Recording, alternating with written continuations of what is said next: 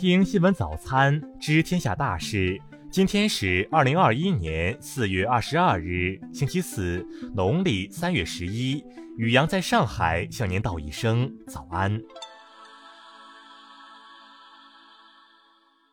先来关注头条新闻：日本要把福岛食材推上奥运会餐桌，网友炸锅。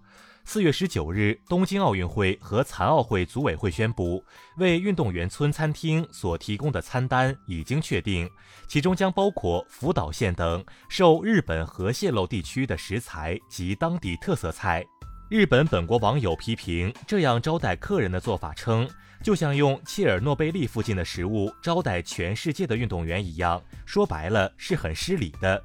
海外选手看了这篇报道，绝对不会来的。你们不知道别人是怎么想的吗？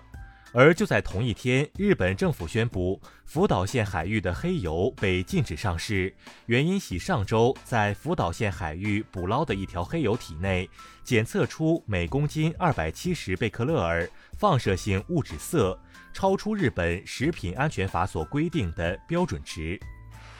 再来关注国内新闻，全国人大常委会二零二一年度立法工作计划昨日对外公布。计划提出，积极推进国家安全、科技创新、公共卫生、生物安全、生态文明、防范风险、涉外法治等重要领域立法。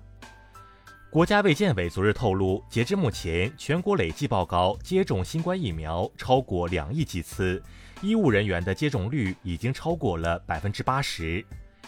国家发改委联合教育部、民政部等二十个部门日前印发《国家基本公共服务标准》，明确了现阶段国家提供基本公共服务项目的基础标准，以标准化推动基本公共服务均等化。司法部数据显示，二零二零年全国各级行政复议机关共审理行政复议案件二十四点二万件。其中作出撤销、变更、确认违法和责令履行法定职责等直接纠错决定比例为百分之十四点六。民政部联合国家卫生健康委近日印发通知，要求各地民政部门要加强组织动员，对疫苗接种进行广泛动员和全面部署，分类有序做好民政系统、企事业单位、民政服务机构等人员接种工作。昨日的国新办新闻发布会指出，“十三五”以来，我国基本公共服务取得重大成就，全国义务教育学校办学条件已经达到二十条底线要求，消除了大班额。教育部昨日指出，进一步规范学生资助管理制度，规范各级监督管理职责，规范学生资助程序，规范资金管理，规范信息管理。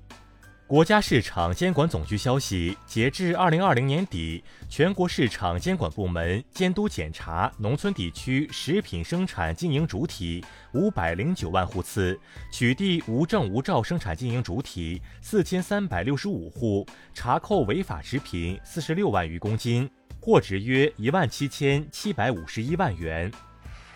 再来关注国际新闻。二十日，美国明尼苏达州明尼阿波利斯市陪审团裁定，在非洲裔男子乔治·弗洛伊德死亡案中，前白人警察德雷克·肖万被控两项谋杀和一项过失杀人罪名，全部成立。欧洲药品管理局二十日宣布，调查发现，接种美国强生公司旗下杨森制药公司研发的新冠疫苗与发生血栓之间可能存在关联，但坚称其益处仍大于风险。日本首相菅义伟二十一日以内阁总理大臣的名义向靖国神社供奉真神祭品。乌克兰总统泽连斯基二十日发表视频讲话，希望与俄罗斯总统普京在乌东部顿巴斯地区会面，就结束该地区冲突、缓解两国紧张局势进行会谈。希腊移民和庇护部长日前表示，过去一段时间，在希腊爱琴海各海域的难民和移民人士已大幅减少。二零二一年以来，抵达希腊各岛屿的难民和移民人数比二零二零年同期减少了百分之八十九。据德国权威民调机构福沙舆论调查所二十日公布的最新数据，德国绿党支持率首次超过十年来稳居首位的联盟党，位列第一。据澳洲卫生监管机构预计，能够预防新型变异新冠病毒的辉瑞疫苗加强版将在未来六个月内被提供给澳洲。此外，维州政府也已斥资五千万澳元推进疫苗的本土生产化。当地时间二十一日，俄罗斯总统普京向俄议会两院发表年度国情咨文，阐述了对俄罗斯国内事务的评估以及对未来主要任务的看法。再来关注社会民生新闻。昨日下午，山东威海客滚船爆燃事故，应急救援指挥部对救援处置情况进行通报，初步判定客滚船爆燃事故是由船上货车所在硅泥自燃引发。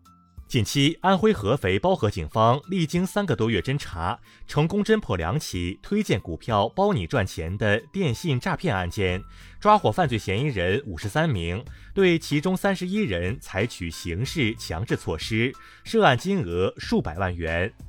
昨日，辽宁抚顺一村民烧田过程中引发山火，现场风势较大。火情发生后，附近多座高压电塔被浓烟笼罩，当地电力部门紧急切断变电站电源。目前，当事人已被警方带走，过火面积还在统计。广东官方日前出台试行意见，建议性侵未成年人刑事案件一站式取证救助机制。其中明确，对于侵害未成年人案件要提前介入，快速办理。主播薇娅诉薇娅严选不正当竞争案，昨日一审宣判，法院认定薇娅严选公司的行为构成不正当竞争，应承担停止侵权、赔偿损失、赔礼道歉、消除影响的民事责任。